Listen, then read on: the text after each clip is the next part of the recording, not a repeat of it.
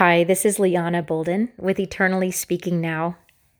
The name of this message is The Fiery Fervent. I do not know about you, but sometimes I get angry at the devil. Yes, Adam and Eve had a human will.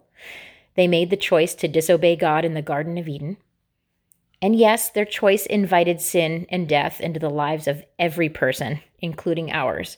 But the devil is the one who started it all by tempting, enticing, and deceiving Eve to eat from the forbidden tree.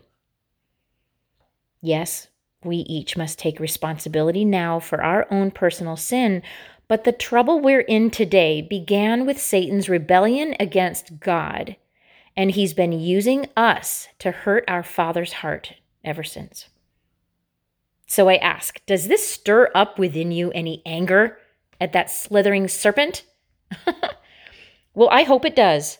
Not because I want you smothered by bitterness and malice, but instead the opposite. I want you, brother and sister in Christ, filled and bubbling over with freedom, joy, and fervent love in the Holy Spirit. And it all hangs on the word fervent. Would you like to know the definition of the word fervent? Here it is having or showing great emotion or zeal, ardent, extremely hot, glowing, boiling, and burning. Strong's Concordance goes further and lists the biblical usage of the word fervent. And this, by the way, comes from the Greek root word zeo, and this is what it means. Ready? Used of boiling anger, love, zeal for what is good or bad. So we would be wise to observe two things here. One, hmm, fervency can be used for good or bad. And two, anger is inherent to the word fervent. Anger is a natural human emotion, and it can be used for good or for bad. So, how can we make sure to use anger for good? Well, thankfully, God has shown us the answer to that. he himself, who is pure and holy, he experiences anger. In fact, his word permits it. it permits anger? Yes, as long as our anger is not tainted by sin. Ephesians 4 26 to 27 says, Be angry and do not sin. Do not let the sun go down on your wrath, nor give place to the devil. Now, did you notice that last phrase, nor give place to the devil? Please don't miss this.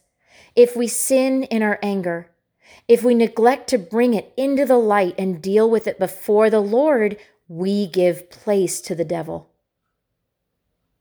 Do you know who the devil is? Listen, he's the one who comes to steal, kill, and destroy. According to John 10:10, 10, 10, his goal is to irritate you and ruin your life. He wants to wreck you and all your places. See, we don't want to give place to the devil. He wants to come in and wreck all your places. Remember, he started this mess of sin and death.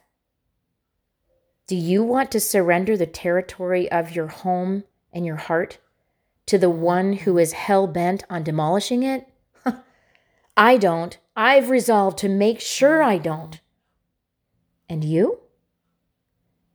If so, then it's time to boil with fervent anger. Not anger for bad, like getting mad at God, getting mad at people, or even getting mad at ourselves, but rather an anger for good in a way that gets back at the devil. Yes, it is time to get mad at Satan for all the sin, lies, deception, tragedy, pain, cruelty, selfishness, insensitivity, sickness, misery, and death. But don't stay in that anger. No, no, we mustn't let it fester with bitterness and revenge. Remember, that would be a fervency for bad.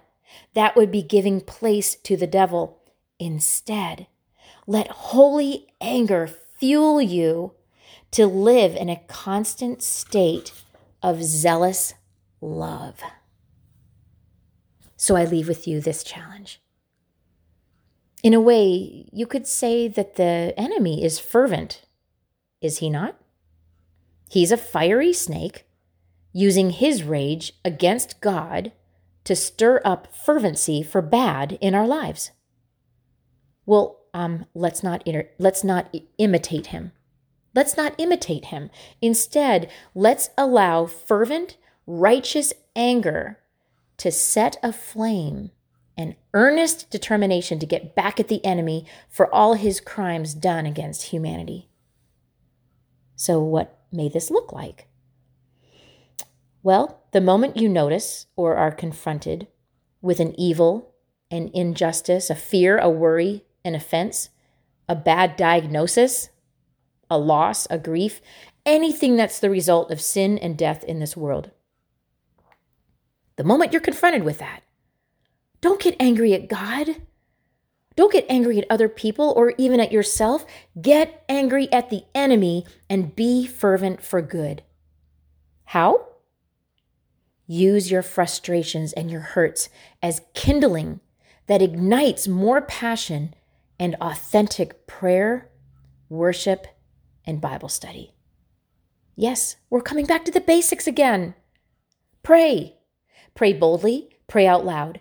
Dare to believe you have what you are praying for in Jesus' name. The greater the evil, the more fervently we pray. Worship Him. Stretch out your arms to the Father. Hug Him. Sing to Him and mean what you're singing. The greater the evil, the more fervently we worship Him. And read the Bible more than ever before. Memorize God's word to you. Hide scripture in your heart so that you don't sin against Him. The greater the evil, the more fervently we seek God. Did you catch that? The greater the evil, the more fervently we pray. The greater the evil, the more fervently we worship. And the greater the evil, the more fervently we seek God in His Word. It's kind of like responding to negative situations by saying something like this Oh, yeah? Huh. Well, then I'll pray 10 times for that person today, not just once. Or, fine then, I'll worship God at this very moment and I'm going to do it out loud too. Or, so what? I'm going to get my Bible out right now, and I'm not only going to read it, I'll read it out loud. And not only that, but I'll memorize a new scripture today, too. Romans 12, 9 to 21 summarizes this with what has become a type of checklist. I would say it's kind of a checklist for me to live fervently. And I do highly recommend you go visit Romans 12, 9 through 21 it is a really good checklist. Like I said, I've printed it out for myself and remind myself daily to follow this. But for now, let me at least give you um, and read to you verses 9 through 13. Okay? It goes like this Let love be without hypocrisy. Abhor what is evil, cling to what is good.